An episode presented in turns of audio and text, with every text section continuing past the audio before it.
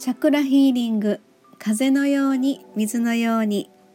はい、えー、周波数音楽作家セラピストのエリスでございます。はい、えー、この時間は久しぶりなんですけれども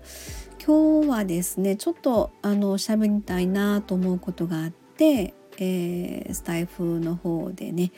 え収録ボタンポチッとしてみたんですけれどもあのですねあの昨日ねあの火水と続けてちょっと夜にあ個人セッションというかあの、えー、あったんですけれどもその時にですねちょっと共通したことがあのお話の中に出てきてああのこの時期ねやっぱりなかなかその心の部分メンタル的な部分に対して、えー、目の前で起こってるその事象とその心のメンタル部分の何かしらのすれ違いというか温度差というか何かちょっと距離感というか、えー、なんかしっくりしないっていうところに対しての不安感を持ってらっしゃるっていうふうにちょっと私なんかは感じたんですね。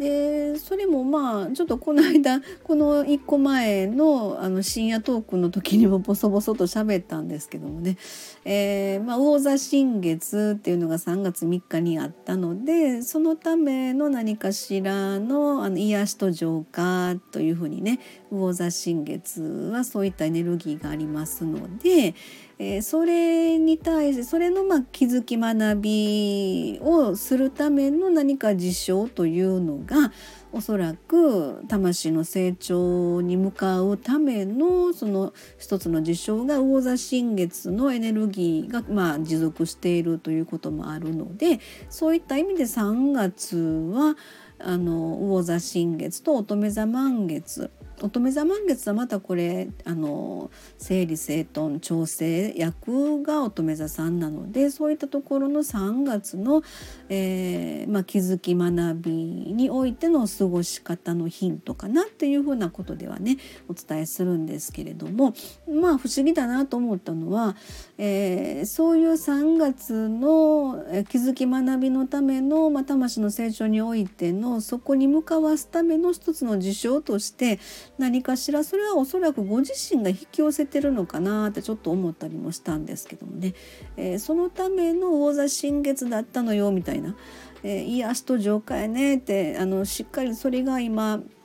えー、気づき学びになる事象をおそらく引き寄せてるんじゃないのみたいなそんな感じのことを私はちょっと感じたんですね。あとはですねやっぱりあのーなんでしょうね。そのうちのセラピールームにもクライアントさんとして来られる方も多くの方はやっぱりセラピールームに来るっていう大前提はあのやっぱり心のちょっとこう負担っていうのかな。悩みがあって来られる方があのほとんどなんですけども。でその中でもですね、えー、結局その自分の表の顔というのか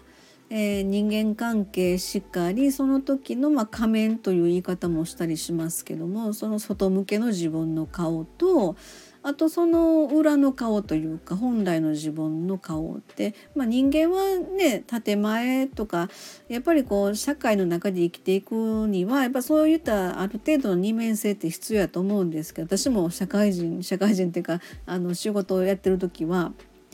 えー、まあ、昔ちょっと銀行員やってた時はもうほぼほぼそのスタイルでお客様の前とあのそうそれ以外の私事のプライベートの時とは全然まあ顔も違いますからね。それは当たり前のことなんですけどそれがあのどっちが本当の自分か分からなくなってきたみたいな感じの方がたまにいらっしゃってそこら辺があのまあえーと、自信がなくなってくるとか自己肯定感が低くなってくるとかちょっとあの生きづらさを感じるとかあそういった感じのことを、まあ、ご相談されにうちのセラピールームにあの来られる方があの割といらっしゃるんですね。でそれがやっぱりこの、えー、コロナ禍もあるかもしれないんですけども風の時代2年目っていうところに入ってふそういう方がちょっと増えたかなっていうふうにも実際思ってるんですよ。でもそれはあのあえてそのえ、っともちろんその風の時代とかいうことは知ってる人もいればもちろん知らない人の方が多いと思うんですけどなんとなく生きづらいっていうふうなことなんとなく世の中がどんどん変わってきててなどうやって生きていけばいいか分かれへんこれまでと同じようなことをしとったらなんか違うっていうふうに漠然と感じてらっしゃる方もなんとなくいらっしゃるんでしょうね。でそんな中でご相談に来られるんですけどそういった面で、まあ、二面性というかでその場合はやっぱりそのその部分そこをしっかり自分の中で気づきっていうところにつながればいいのかなってまあそのとある意味統合ですよね。そのそれ表の顔と、まあ、仮面かぶってるかまあそこはねあれなんですけど仮面かぶってる自分であろうがあの裏の自分の影の自分の顔であろうがそれ2つ自分なんだっていう統合することでまあそれが自分の自我なんだっていうところをある程度自分の中でしっかりと受け止めることができれば次に進めるかなっていうふうに思ってるんですけどね。まずはそこかなっていう。それ全部自分なんだっていうところまず受け止めるところから始まるんじゃないかなっていうふうにちょっと感じた感じてるんですね。でその次にあのいわゆる、まあ、メンタル面。で統合自我っていうところがあとなんとなく自分のあこれもこれも私なんだっていうまず受け止めるところが、まあ、クリアできれば次に、まあ、それと自分の体ですよね体と統合するというか、えーまあ、じゃあどういうふうに行動していけばいいかとかで環境みたいなところにちょっと徐々に広げていくっていう感じなんですけどでその最終的な部分でどこを目指すかって言ったらあの私ら普段これ健在意識でねもう本当目に見えてるちっちゃいちっちゃいこう自分の思考の中だけで日々生活してると思うんですよ。でだけども本来はよくあの氷山の一角のね写真とかがよく割と出てると思うんですけど自分たちのあの日々の思考っていうのは本当の海面の上にちょちょこっとだけ出てる部分だけであの海の底に沈んでる潜在意識の部分っていうのがほぼ使われていないって。だけどそこにはものすごくあの、えー、いろんな思いが思いというのかな。自分のこれまでの、えー、経験値だったりそれから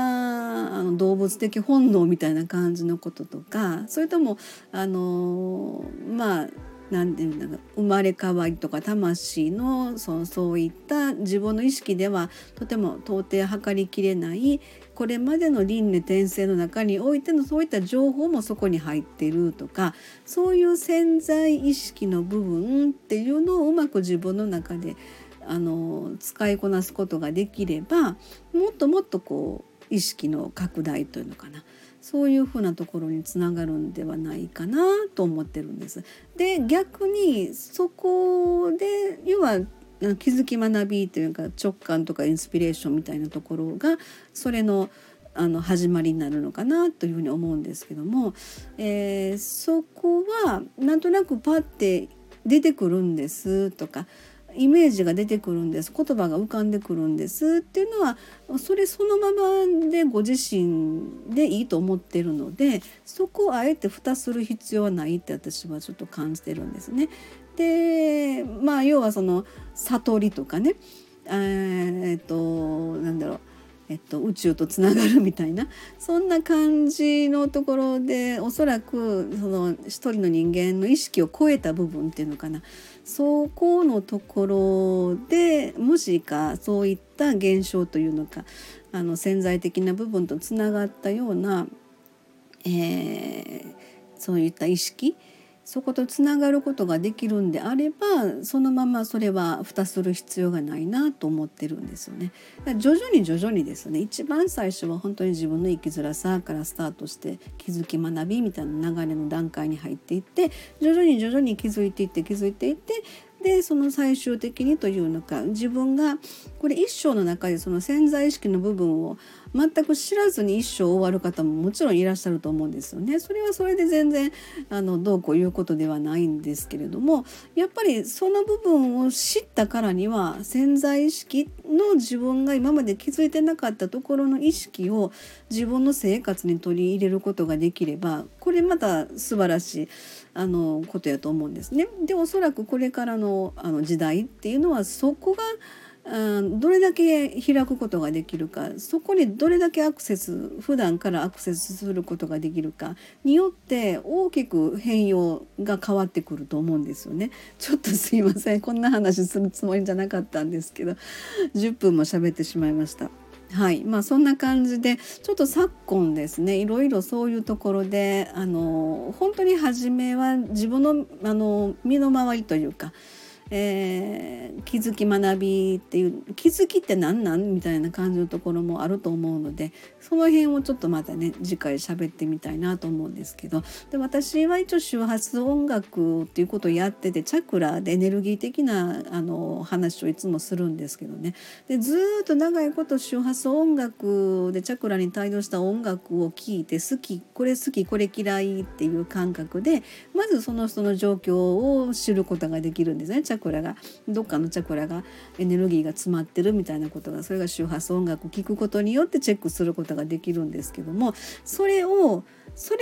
で、えー、分かる感じる方はそれで OK なんですけどそれじゃ分からないっていう人も中にやっぱいらっしゃるのでその辺のですねちょっとセラピー的なことを最近ちょっと自分も私自身も学びをさせていただきまして今ね気づき学び私の中の気づき学びでじゃあこういったアプローチの仕方じゃあこういったアプローチの仕方っていうことをちょっと私の中で今あのやってる最中なんですけどねちょっとそんな感じのことで、えー、また次喋りたくなったら 喋りたいと思います。はい長くなりましたありがとうございました。ではこれで終わりたいと思います。失礼します。oh